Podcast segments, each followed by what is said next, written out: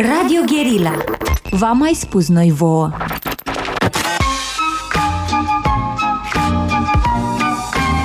Metope. Emisiune realizată prin amabilitatea Fundației Casa Paleologu.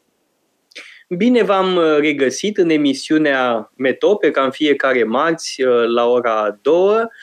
Astăzi l-am pe invita- ca invitat pe Cristian Preda, din nou. Bine ai revenit, Cristi, mă bucur tare mult. Mulțumesc mult pentru invitație, dragă. Și um, această invitație în emisiunea de azi vine în urma unei vizite pe care ne-ai făcut-o în urmă cu, nu mai știu exact câte săptămâni, și te întrebam ce mai faci, da? Cum e firesc într-o asemenea conversație, nu ne mai, nu ne mai văzusem de ceva vreme și mi-ai spus că lucrezi la o carte de Victor, despre Victor Eftimiu, o biografie politică a lui Victor Eftimiu. Și am fost foarte mirat că te ocupi de asemenea subiect, pentru că mărturisesc, nu am un interes spontan foarte ridicat pentru persoana și opera lui Victor Eftimiu. Însă, când mi-ai explicat atunci ce anume te interesează, mi s-a părut dintr-o dată pasionant. Pentru că foarte mult contează cine vorbește. Deci ești un adevărat magician. Ai reușit să-l faci pe Victor Eftimiu foarte interesant, chiar și pentru cineva ca mine. Apoi ai ținut un curs la Casa Paleologu în urmă cu câteva zile și de aici aș vrea să pornim. De la biografia acestui literat foarte important în perioada interbelică și apoi după război, și să vedem care sunt și metamorfozele lui politice. Mulțumesc mult încă o dată pentru invitație. Să spunem că acea conferință pe care am ținut-o în urmă cu câteva zile la Casa Paleologu avea și un scop, acela de a strânge fonduri pentru tinerii care doresc să urmeze cursul la Casa Paleologu. Și pe calea asta mulțumesc și Radio Guerilla, care a făcut un anunț în acest sens și sunt convins că anunțul respectiv a adunat în jurul acestui proiect de a-i sprijini pe tineri numeroși ascultători. Acum, despre Eftimiu. Toată lumea știe ceva despre Victor Eftimiu. Asta am descoperit lucrând la acest subiect. Unii, foarte mulți, își aduc aminte de copilărie, de cărțile cu povești pe care le semna Victor Eftimiu. El, în timpul comunismului, a fost cultivat insistent ca un scriitor pentru copii, între altele pentru a-l desprinde de alte genuri pe care le cultivase atunci când era tânăr și foarte tânăr. Alții își aduc aminte de Victor Eftimiu pentru că a fost academician. Și apropo de asta, trebuie să spun că e singurul membru al Academiei Române care a fost primit de două ori.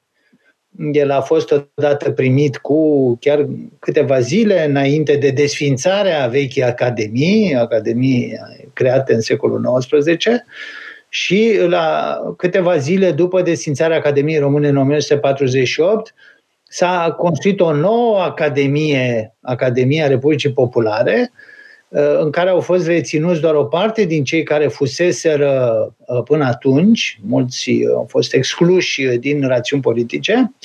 Victor Eftimiu n-a mai apărut, a fost deci academician opt zile și când s-a trezit că lipsește de pe listă, a intervenit la unul dintre prietenii lui suspuși, Gheorghe Gheorghiu-Dej, un anume Gheorghe Gheorghiu-Dej, și a fost primit din nou, pretextându-se o eroare de, de culegere la tipar. De fapt, n-a fost nicio eroare de culegere a literelor, ci a fost o uneltire împotriva lui pe care a depășit-o cu pile sus puse. În fine, mulți își amintesc de Victor Eftimiu pentru că, nu-i așa, unele din piesele lui, puține, se mai joacă și astăzi. În Șirte Mărgărite e piesa care a fost folosită acum câțiva ani, când s-a încheiat uh, operațiunea de modernizare a Teatrului Național.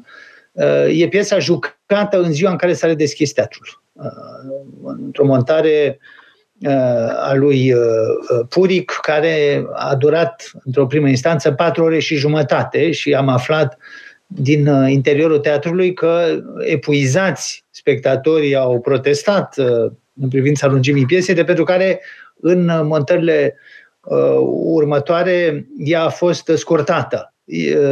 I s-a mai întâmplat asta lui Eftimiu și în perioada interbelică, atunci i s-au și interzis piese, unele au fost scoase de pe afiș și repuse după modificări.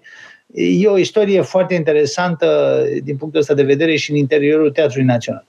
Însă, revenind dincolo de faptul că fiecare știe câte ceva despre Victor Eftimiu, pe mine m-a interesat să văd toată biografia lui, pentru că mi se pare că e o biografie care spune multe despre secolul trecut, despre secolul al douăzeci-lea. El se naște în o mie opt sute optzeci și nouă, ajunge la București în o mie opt sute nouăzeci și șapte, pentru că s-a născut pe teritoriul actual al Albaniei, vine în o mie opt sute nouăzeci și șapte la București și moare în o mie nouă sute șaptezeci și doi. Astfel încât traversează toată istoria noastră modernă, a trăit, ca să simplific, sub șapte Constituții. Nu-i puțin lucru să se schimbe într-o viață de om șapte Constituții. Nu mai vorbesc de faptul că s-a trecut de la un sistem democratic la unul totalitar, s-a trecut de la monarhie la republică. Prin el vedem o întreagă istorie politică și asta m-a interesat, să reconstitui istoria politică a secolului trecut, pornind de la parcursul lui, pentru că e, pe de altă parte, un om care a lăsat foarte multe urme, a scris peste o sută patruzeci de cărți, patruzeci de piese de teatru, e autorul a peste două sute de mii de versuri.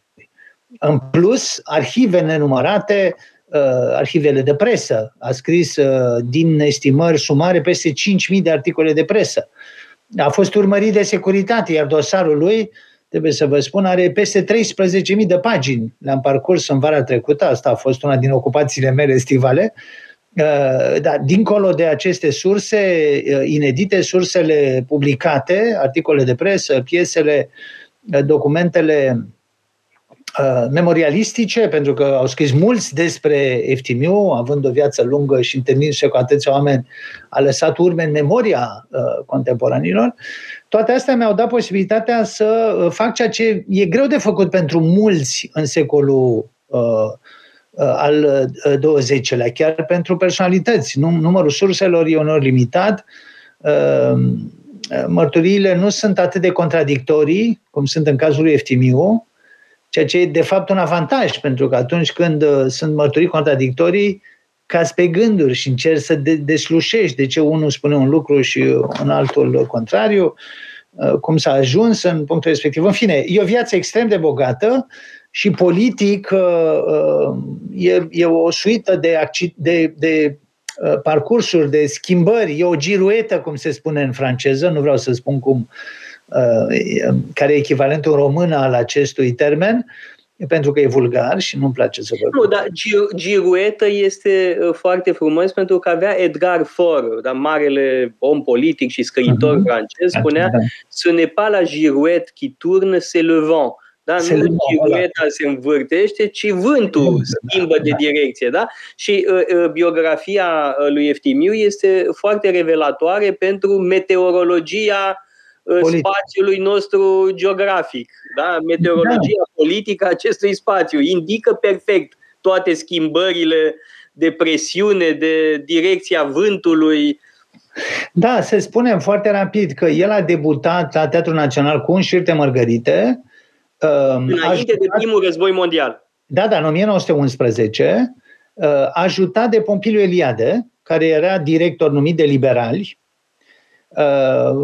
A și plecat țăra cu Pompiliu Eliade la câteva săptămâni după premiera piesei lui Eftimiu, pentru că s-a schimbat guvernul și și-a pierdut postul. Directorii la teatru se schimba odată cu guvernul. În perioada neutralității și pe urmă în timpul războiului a virat-o cam în toate direcțiile. Războiul a petrecut la Paris, așa cum petrecuse și perioada dinainte de premiera, premiera cu Un șir de mărgărite. Pe urmă, la sfârșitul războiului a, a, a fost ajutat de averescani, de Averescu și în particular de Goga. Octavian Goga, care era ministru. Goga, un moment care este important de spus, Octavian Goga era ministru în guvernul Averescu și Victor Eftimiu avea legături cu patrioții români Ardeal. din Ardeal și exact. evident o legătură foarte strânsă cu Octavian Goga, care era un imens poet și se bucura de foarte mare simpatie în vechiul regat. Asta e o, o, un lucru interesant în legătură cu Octavian Goga. Știu asta și din familie, da?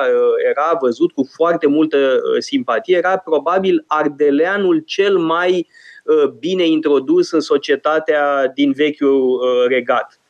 Și mai e un lucru care reiese foarte clar din prezentarea ta, și anume că Victor Eftimiu a fost sprijinit de curente sau partide sau personalități care erau ostile establishmentului penelist. Atât averescanii la începutul anilor douăzeci, cât și țărăniștii la sfârșitul douăzeci, pentru că e vorba de același reflex anti-oligarhie penelistă. Așa este. Asta este un, un moment uh, ulterior, pentru că, dacă, așa cum spuneam, el pornește cu sprijinul liberalilor, ajunge la sfârșitul primului război mondial să capete postul de director al Teatrului Național cu sprijinul lui Goga, prin, care era prins în, în, în mișcarea lui, lui Averescu, și pe Goga, la fel ca și pe Maniu. Eftimiu îi cunoscuse în România și apoi îi frecventase la Budapesta, în Transilvania, dar și la Budapesta. Până în o mie nouă sute douăzeci și doi, Eftimiu rămâne la direcția Teatrului Național, e schimbat pentru că vin liberalii la putere, din nou e o schimbare politică, și în acel moment devine antiliberal. Publică o, o broșură care e foarte rară, am găsit din fericire un exemplar, e o diatribă împotriva liberalilor. Un, un Asta text... m-a interesat foarte mult. Da, da, da. Aș vrea mult să-mi faci o copie, ceva, că mă interesează subiectul, pentru că e vorba de o ostilitate față de ceea ce era perceput ca uh, monopol politic exersat de P N L. Și, și de brătieni. Și de brătieni. Este un critic al, al politicii făcute în familie, trebuie să spunem și acest este lucru. Un sentiment destul de larg uh, răspândit. Uh, da? nu, nu este uh, o critică pe care o găsim numai uh, la extrema dreaptă, să spunem. Da? Este o critică împărtășită de foarte multă lume, inclusiv de unii care sunt în fond liberali ca da, da. gândire și atitudine.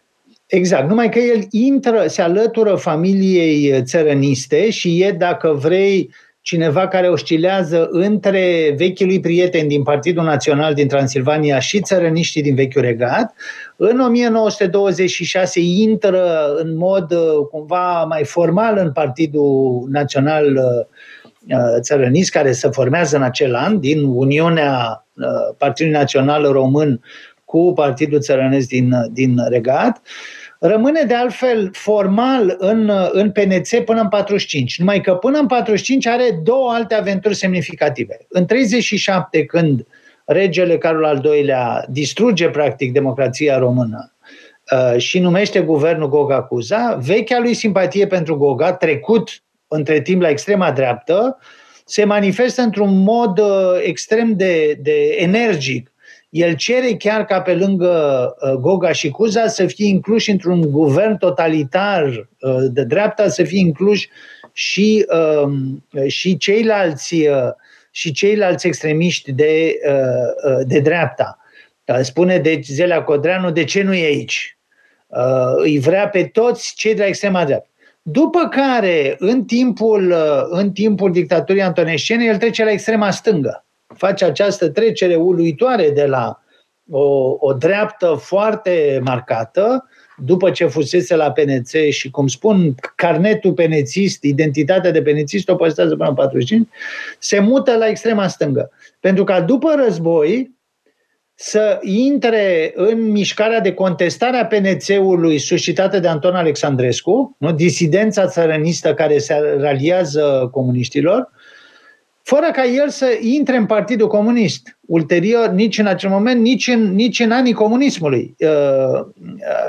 Eftimiu este uh, încă, în, adică rămâne în perioada comunistă, uh, o personalitate publică, e membru al Academiei și poate revenim asupra acestei chestiuni, dar uh, nu este membru al Partidului Comunist.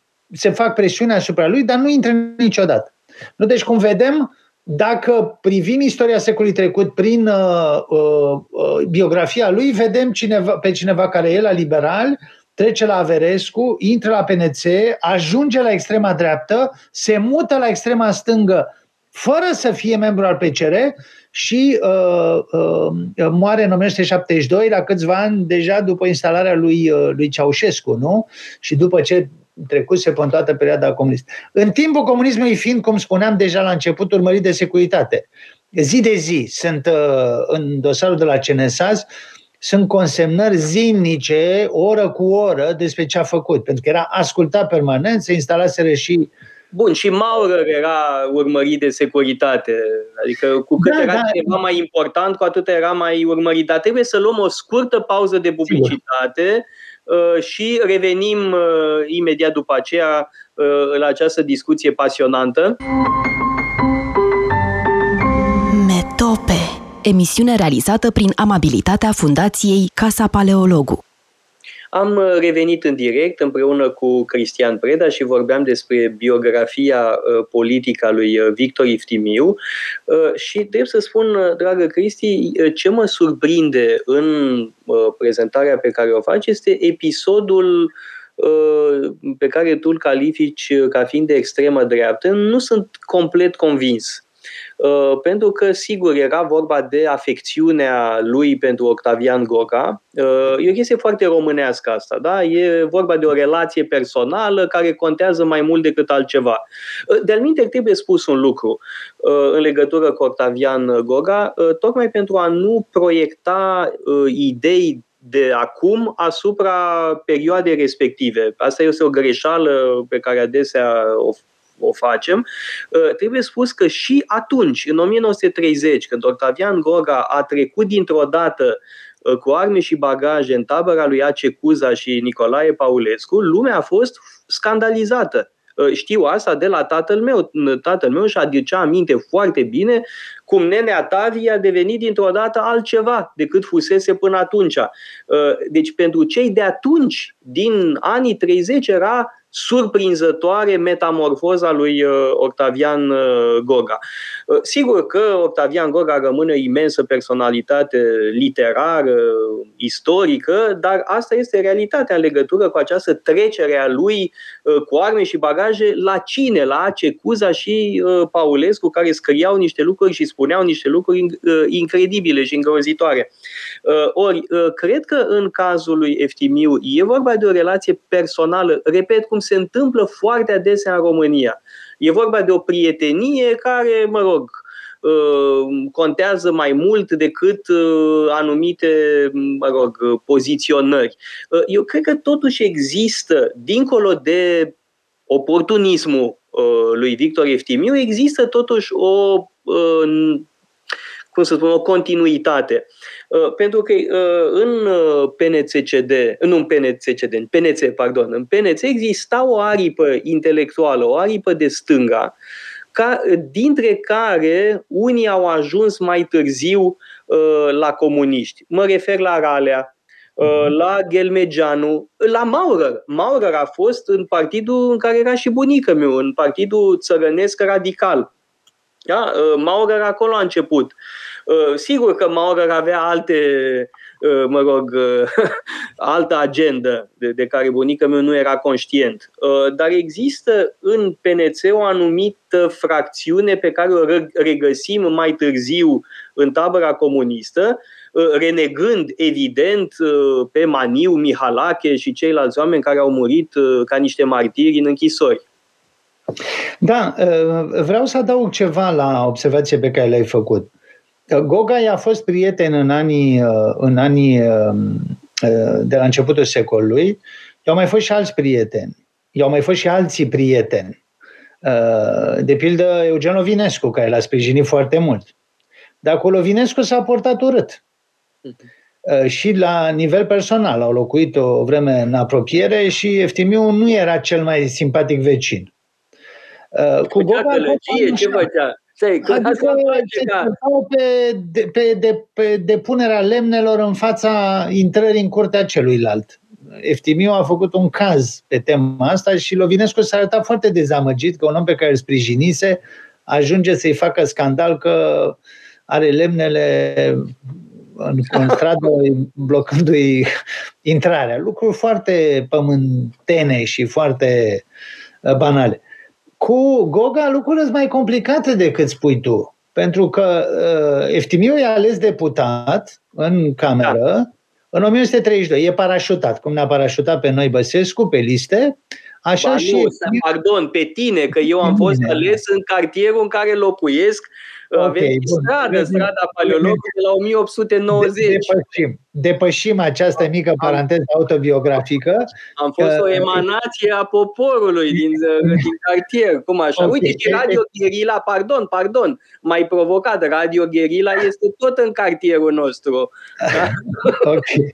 Revenind. Eftimiu e parașutat pe listele P N Ț de către Vaida Voievod, un alt prieten de tinerețe. Vaida Voievod îl trimite la Orhei și candidează acolo, e pe locul trei pe lista P N Ț, devine deputat într-o perioadă în care marele adversar al țărăniștilor era tocmai partidul lui Goga. Goga este e competitor și dacă citește astăzi Dreptatea, văzând cum se referea Dreptatea la Goga în o mie nouă sute treizeci și doi, vezi un personaj care e odios. Uh, nu-ți mai spun că îl făceau, uh, îl descriau ca un sub-Iorga, pentru că nu toată lumea admira inteligența altui naționalist, nu? Iorga, uh, un creier, cum i se spunea, și țărăniștii își băteau joc de Goga spunând că e doar un, un, un subsol față uh, de înălțime. Nu e așa rău, nu e așa rău să fii un sub-Iorga. Adică eu m-aș bucura să fiu un sub Pierre Manon sau un sub... Da, sigur, bun. Tonul presei țărăniste nu trimite la, la cadrul pe care îl sugerezi tu, ci e foarte răutăcios. E un ton stigmatizant, cum era în mare parte presa interbelică. Goga e de altfel în Parlamentul din treizeci și doi treizeci și trei, o epocă foarte complicată, adversar politic.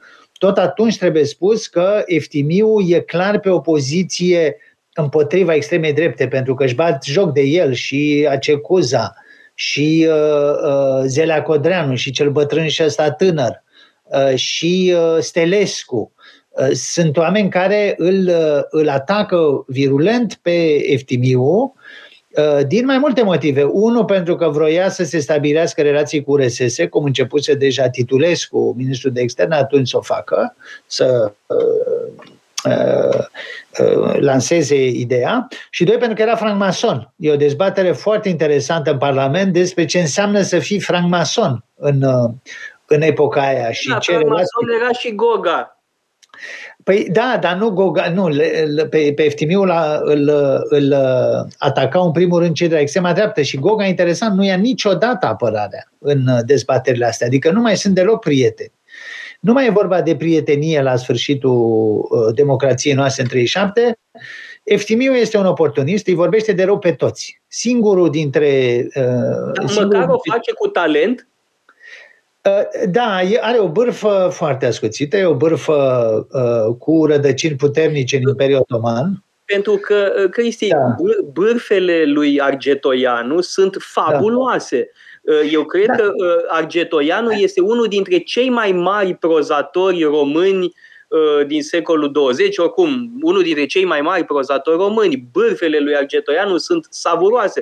De-al minte și bârfele lui Goga. Există un jurnal al lui Goga, din păcate mai puțin voluminos, dar care este adorabil, tocmai prin răutățile pe care le spune. Da, acum ce a publicat, ce a publicat Eftimiu în anii patruzeci și doi patruzeci și trei, sunt mai multe volume de, de amintiri, Fum de fantome, de pildă, este foarte interesant, Spovedanii, ce a, ce a, ce a publicat sunt în general evocări memorialistice simpatice și așezate. În schimb, în conversațiile din anii cincizeci și șaizeci pe care le înregistrează cu tehnică operativă, cum se spunea, securitatea, anecdotele spuse de către Eftimiu prietenilor care îl frecventau sunt colosale, pentru că el știa câte ceva deci despre fiecare, despre Arghezi, despre Sadogat. Să mulțumim securității că l-a înregistrat pe Eftimiu. Da, și asta e, în fine, e, sigur că tu ești ironic aici și sper ca lumea să înțeleagă ironia. E, e, sigur că e, există, există înregistrări e, probabil fidele, e o problemă aici, că nu știm cât înțelegeau e, cei care rezumau conversațiile. Alte conversații, de altfel, trebuie spus, sunt e, transcrise cuvânt cu cuvânt, inclusiv, și asta e șocant,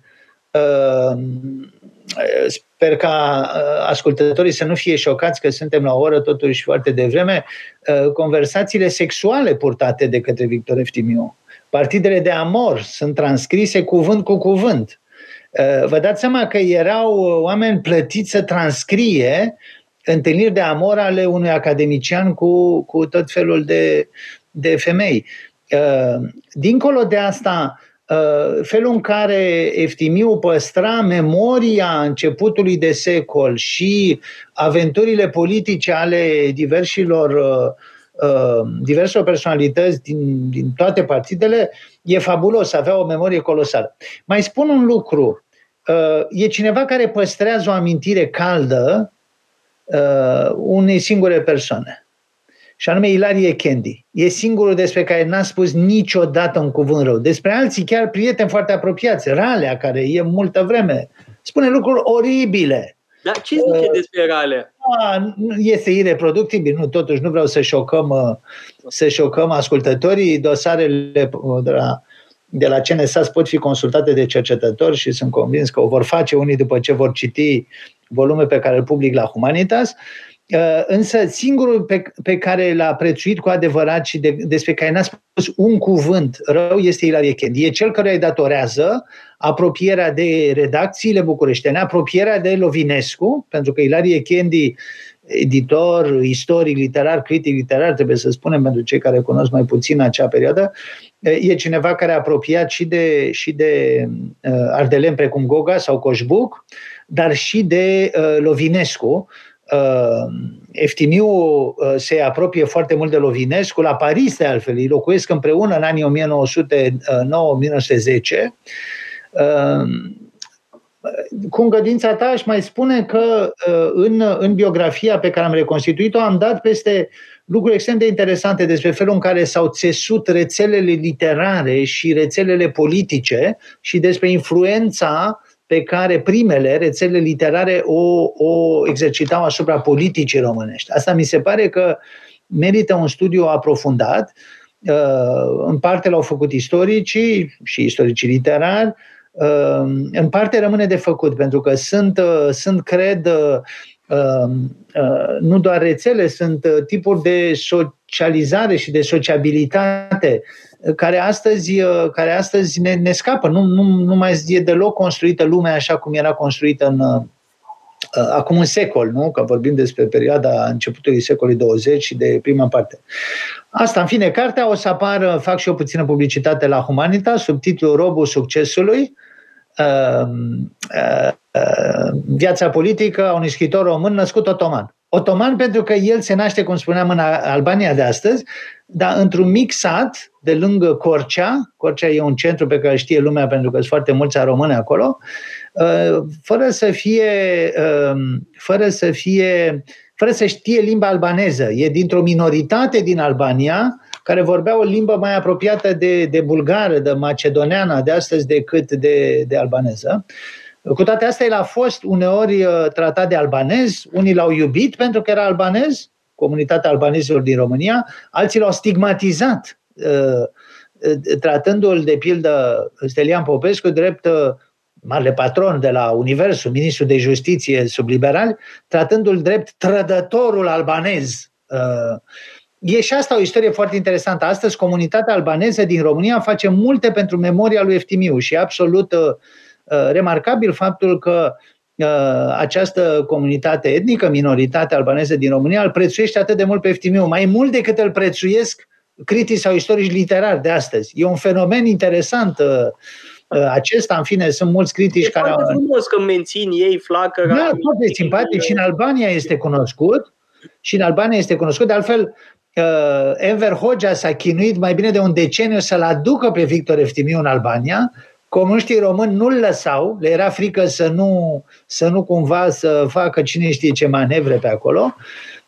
Până la urmă ajunge la Enver Hoxha, am descoperit în arhiva de stat a Albaniei stenograma întâlnirii lor și, în fine, Hoxha... Au spus ceva interesant unul și altul sau nu? A, foarte interesante. Hoxha și-a povestit, între altele, copilăria și tinerețea petrecută în preajma locului unde se născuse Eftimiu, iar tot, tot Enver Hoxha a povestit cum a venit prima dată la Dej, care l-a primit semiclandestin, l-a dus pe undeva pe lângă București ca să discute secrete româno-albaneze, după care l-a culcat în fostul Palat Regal, într-o cameră în care era plină de bani. E prima noapte la București trăită de Enver Hoxha, era într-o cameră plină cu bani. Nu exista nimic uh, în afară de un pat și banii în jurul lui.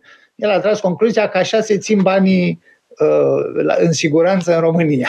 Asta e concluzia. În fine, sunt multe lucruri simpatice, uh, foarte multe anecdote. Ce am încercat este să reconstitui foarte fidel uh, biografia asta, pentru că altfel am găsit și în istoriile literare și în istoriile, pur și simplu, multe erori legate de viața lui Eftimiu. El a fost un om atât de, de, de, de viu și cu atâtea, s-a exprimat atât de mult public, încât uh, s-au reținut foarte multe lucruri eronate despre el. Uh, e și cineva care a fost detestat și criticat uh, cu virulență, cu pasiune. Iorga a făcut o fixație la un moment dat pentru el. Cum, a, cum scotea o piesă, cum... convoca o ședință la Academie să-i scoată pre- piesa de pe afiș. A și făcut-o la un moment dat, imediat după premiera cu un șir de Margherita. Poate a contribuit la celebritatea lui Eftimiu, dacă Iorga se stagnează da. în felul ăsta... În parte, da, l-a muștruluit de pildă pe Duiliu Zanfirescu, care era reprezentantul Academiei în Comitetul de Lectură de la Teatru, că a permis să se joace o piesă despre Alexandru cel Bun, în care Alexandru cel Bun era prezentat deformat istoric. Și Iorga vorbește cu Ighe Duca, el era ministru de interne, și îi scot piesa. Îi, îi, îi, îi spun gata, nu se mai joacă. În fine, până la urmă el a mai modificat-o pe aici, pe acolo, prin părțile esențiale, ca să se poată juca. Ringala se, se cheamă, dar nu se mai joacă astăzi. Astăzi se mai joacă doar Omul care a văzut moartea. Am, am văzut și un spectacol la Național. Și în șirte Margărite asta, cu Puric diminuată, că uh, oamenii au fost extenuați. Cristi, a evocat mai devreme virulența presei uh, interbelice. A, da. uh, și aș vrea să facem o comparație și cu zilele noastre. Da? Da. Uh, faptul că presa pe atunci era foarte uh, legată de partide sau curente politice. Da? Dreptatea era ziarul țărăniștilor, Viitorul era liberal, mai era Stele, pardon, Stelian Popescu, e foarte important Stelian Popescu cu da, da. Universul, da? Care era de un naționalism foarte virulent. Apoi toată presa de extremă dreaptă, Sfarmă Piatră, mă rog, care mai erau, sigur, revistă mai intelectuală. Vântul, vremea, multe, da. da. Deci er, er, presa era foarte um, orientată uh, politic. Acum, vedem ceva și în zilele noastre, dar nu mai există presă de partide, există presă cumpărată de partide, sau plătită, hai mai exact, plătită de partide, dar nu mai sunt uh, ziare liberale sau pesediste sau uh, mai știu eu ce. Adică nu, nu există organe de presă ale acestor partide. Da, acum vreau, vreau să spun ceva și cei care au citit presa interbelică știu foarte bine lucrul ăsta. O spun pentru cei care n-au făcut această experiență. Presa interbelică, la fel ca și presa din ultima parte a secolului al nouăsprezecelea, e de o virulență extraordinară. Toți cei care scriu astăzi sunt blânzi, sunt niște, sunt niște uh, oameni generoși, uh, moi, uh, căldicei. Hai, acum, Cristi, s-a mutat virulența pe Facebook. A, da, bun, asta e public. Nu e, nu e zi în care să nu-mi scrie cineva că ar trebui să fiu executat, spânzurat, că sunt un da, da, da, nu, da, da, și alte a, asemenea amabilități. Deci uh, virulența s-a deplasat în altă parte. Da, și pentru că presa, nu, nu mai există presă scrisă, nu mai găsești pus pe hârtie un articol care să-ți explice ce s-a întâmplat cu zi înainte la Parlament sau la Guvern. Ziarele din secolul nouăsprezece sau din această primă parte a secolului al douăzeciilea îți spun ce s-a întâmplat în țară, și în politică, și în societate. Sunt ziare... Mai e ceva, ce descrie Marin Preda în Moromeții e real. Oamenii discutau, discutau ce se scria da, în presa evident. Centrală, să spunem. Evident. În același timp, lucrurile erau foarte uh, orientate uh, politic. Adică, așa cum spui, uh, toată lumea știa că dacă iei uh, dreptatea, citești punctul de vedere al unui partid, al Partidului Național Țărănesc. Uh, dacă iei Universul, citești ce vor liberalii, nu? Că Stelian Popescu a fost uh, apropiat de liberalii. Totuși cred că există și presă uh, nu neutră, dar mai echilibrată în perioada interbelică. Mă gândesc de pildă la revista Fundațiilor Egale.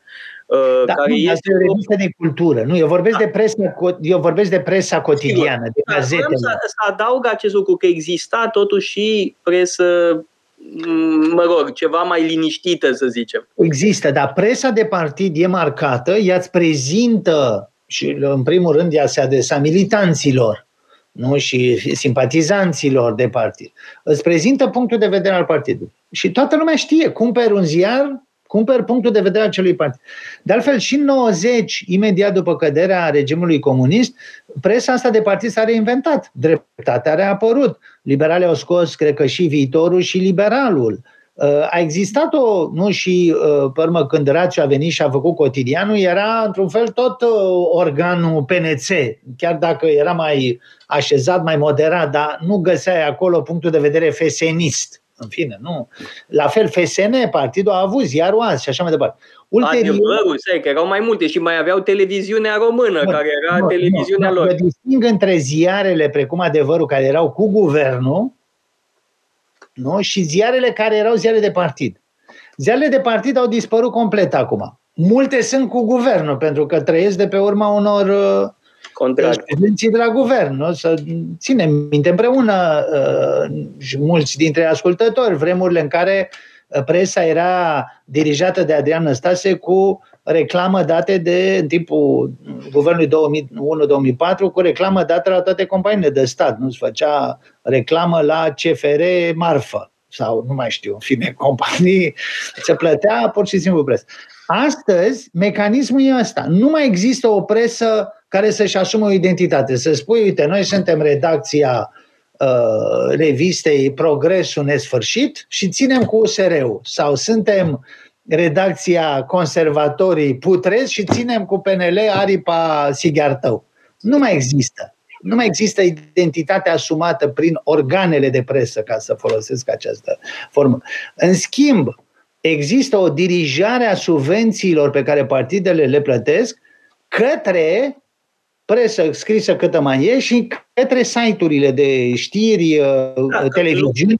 Lumea nu știe uh, că uh, în campaniile electorale este imposibil să apari la televiziune sau la radio fără să plătești sume colosale. Astronomice, da. da. Astronomice. Da, nu lumea, lumea nu da. știe că știe lucrul ăsta și uh, este parte din sistemul nostru politic uh, această...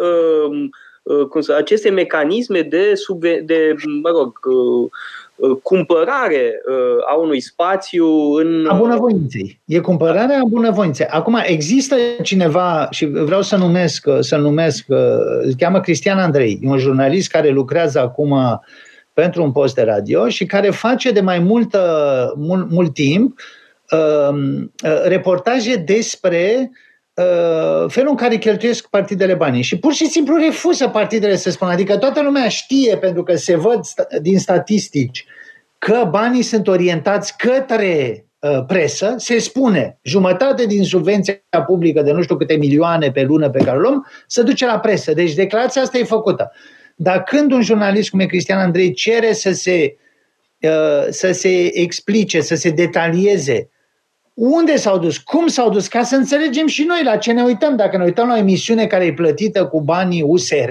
să știm. Asta e punctul de vedere U S R. Ne-am lămurit, nu ne mai batem capul să aflăm cine e. Sau invers, dacă e P N L-ul cel care plătește costumul intervievatorului și cadrele sau eu știu salariul, știm o socoteală.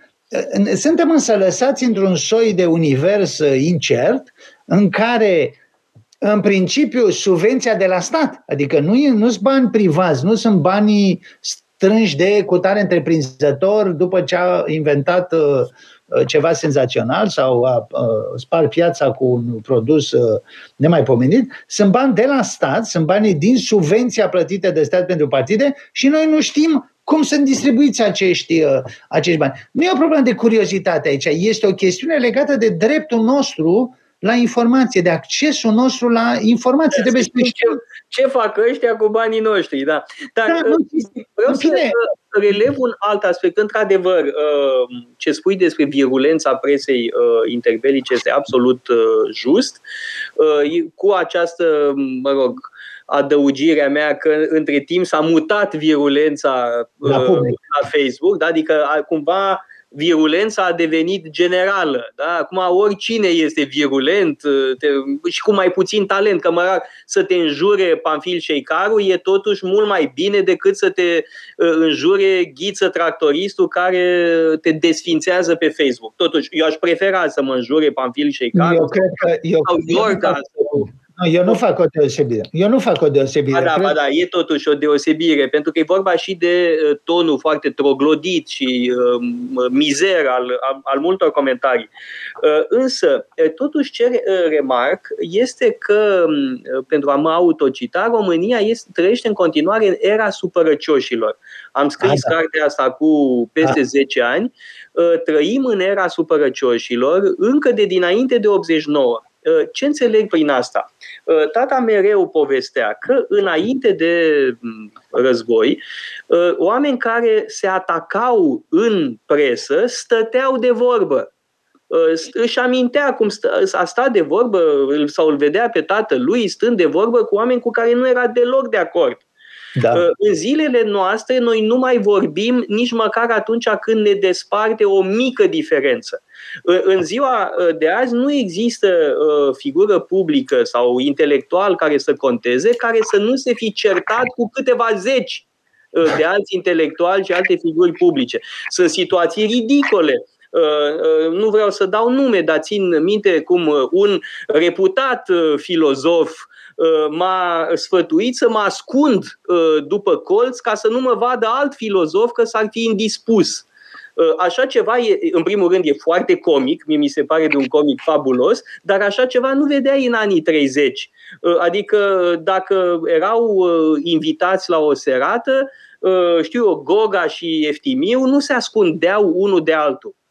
Dădeau mâna, erau politicoși. Mai este și problema asta, lipsa de maniere la mulți intelectuali din zilele noastre. Chiar când sunt, repet, pe aceeași baricadă din punct de vedere politic și ideologic. Da, acum eu, în fine, să, să pot face asemenea, asemenea diferențieri. E clar, sunt lumi diferite, erau elite politice care erau separate foarte mult de societate. Să amintim că până târziu societatea românească este dominată de, de analfabetism, de, în același timp de o lipsă majoră de acces la, la scena politică. Separația era foarte clară. E, e pe de altă parte, și ăsta e unul din lucrurile pe care am încercat să le spun în cartea despre Eftimiu, e un secol greu de îndurat. Și am aici cartea, am pregătit-o pentru emisiunea noastră, cartea scrisă de Lucian Boia, Capcanele istoriei, elita intelectuală românească între o mie nouă sute treizeci și o mie nouă sute cincizeci. O evoc nu doar pentru că astăzi este ziua profesorului Boia. Da, la mulți ani, uite, la mulți ani lui Lucian Boia, nu știam. Mi-a, mi-a, mi-a fost profesor și țin enorm la domnia sa, pentru că am învățat foarte multe de la el în ani complicați. Cartea lui Boia e interesantă pentru că ne arată cum s-a adaptat elita intelectuală la uh, vremuri Uh, foarte schimbătoare. Perioada o mie nouă sute treizeci - o mie nouă sute cincizeci e o perioadă uh, probabil cea mai instabilă și cea mai neagră Avem toate dictaturile concentrate în, în această perioadă. Și dictatura regală, și dictatura antonesciană, și comunismul. Avem tot. Și oameni din universitate, oameni din lumea uh, literară, din lumea politică și literară, pentru că mulți erau și oameni de litere sau savanți, cum era Goga, și deputați și patron de, de ziar, nu e cazul lui, sau director de ziar, cum era Goga. La fel, Pamfil Șeicaru era și ales, era și director de gazetă. Stelian Popescu și Ionescu, la fel și atâția alții. Da. Da. Cartea, cartea lui Boia este, ca și alte cărți ale lui, foarte bine scrisă, e foarte plăcută, este o carte minunată, e excelentă. Da, da, e din seria de la Humanitas. Sigur că aș avea unele observații punctuale. De exemplu, la Georgenescu ceva nu este așa, e, e puțin inexact. Uh, mai sunt unele inexactități pe aici pe acolo, uh, mă rog, dar asta e o, o observație minoră. Uh, cartea în sine este uh, minunată și eu cred că mai avem nevoie de asemenea inițiative, cum este uh, cartea ta uh, despre Victor Eftimiu. Știu că lucrează Cristian Vasile, nu? Uh, la o carte despre Mihai Ralea. Da, uh, asta va fi foarte interesant, pentru că Ralea e o figură fascinantă. Uh, mă rog, cu lumini și umbre, evident, uh, oportunist cât încape, da. Dar, uh, uite, noi ca, uh, totuși, ca specialiști în științe politice, nu, că asta suntem, am făcut amândoi doctoratul la Paris, uh, trebuie să vedem în Ralea un înaintaș extraordinar, pentru că a făcut o teză superbă uh, sub conducerea lui Celestin Bouglet, da, o Bouglet, somitate da. uh, a sociologiei în uh, Franța, o teză absolut magistrală uh, despre uh, doctrinele sociali, doctrinele socia, ideea, pardon, ideea de revoluție în doctrinele socialiste. E o, o teză de doctorat minunată uh, și ar merita da, da. să fie redescoperită, cred eu. Și pe Ralea îl găsim în această carte a lui Lucian Boia, țărănist, nu? El scrie la, gazetă mai, la gazetele țărăniste mult mai frecvent decât Eftimiu, deși, cum spuneam, și Eftimiu e membru acolo. Da, uh, numai că Ralea a fost cu adevărat un om politic, ceea ce Victor Eftimiu da, da, nu a e fost. Clar, e clar, a, fost un, a făcut un parcurs politic, e ministru în timpul, în timpul lui, uh, dictaturii lui Carol al doilea. E, am reținut din cartea lui, uh, lui uh, Lucian Boia și primul care angajează un socialist ca secretar de stat, Grigorovici.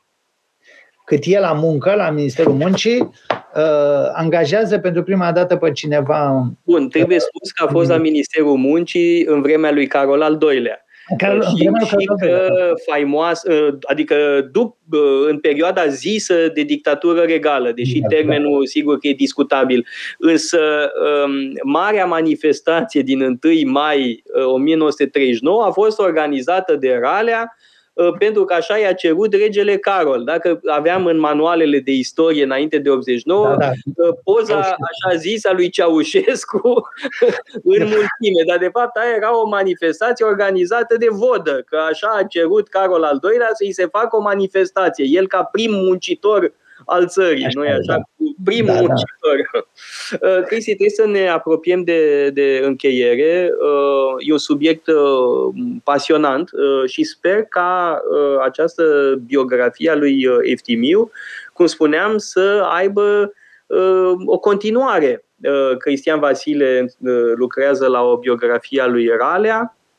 Uh, cred că mai fi, ar mai fi și alte figuri din epocă pe care am vrea să le vedem evocate. Eu revin la ideea mea cu Argetoianu. Da? Că Argetoianu este unul dintre cei mai mari prozatori români. Este absolut fabulos și trebuie să-l vedem și sub acest aspect, nu doar sub aspectul de politician capabil de orice. Da, eu am încercat și asta aș recomanda, evident, ca profesor. Uh, am încercat să văd lucrurile fără niciun fel de particip politic. Adică n-am simpatizat cu Eftimiu sau nu l-am considerat antipatic în vreuna dintre, uh, dintre perioadele pe care le-am reconstituit. Am căutat să văd ce s-a întâmplat, cum a ajuns în postura în care s-a aflat, uh, cum a fost uh, sprijinit, ce instituții, ce rețele l-au sprijinit, cum de a avut succes. E un om care are un succes colosal. E și un, constant, e un, permanent. Și constant, trei sferturi de veac, este un om de succes, sigur, care stârnește critici, care stârnește polemici, dar care e, e, e într-un fel deasupra contemporanilor săi, într-un soi de serenitate calmă și fără... fără Nu, nu-i cineva care să fie pătimaș. Nu-i cineva care să fie pătimaș. Și de asta, dincolo de judecata pe care o putem face, nu? E cineva care câștigă sume fabuloase în timpul comunismului, dar înjură pe comuniști și îi face în toate felurile. Să fie private. Da?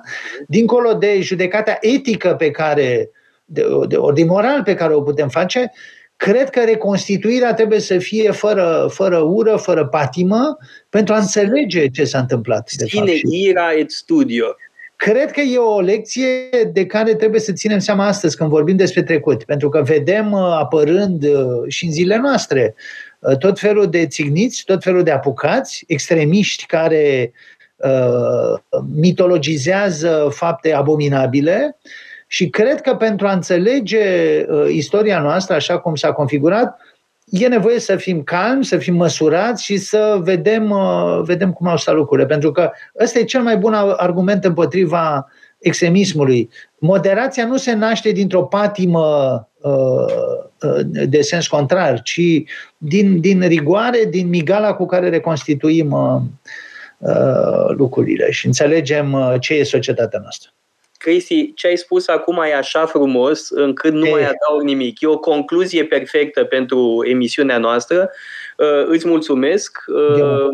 Sper să te avem din nou ca invitat cât de curând, da? Pentru că a fost o discuție delicioasă. De-al minteri, multă lume ne transmite felicitări și cred că multă lume se va pasiona pentru Victor Eftimiu, da? Cred că ai contribuit la lansarea unei modii intelectuale. Să vedem, să vedem. Mulțumesc tare mult și vă dau tuturor întâlnire ca în fiecare săptămână, marțea viitoare, tot așa, la ora două, la emisiunea Metope. Metope. Emisiune realizată prin amabilitatea Fundației Casa Paleologu. Radio Guerilla.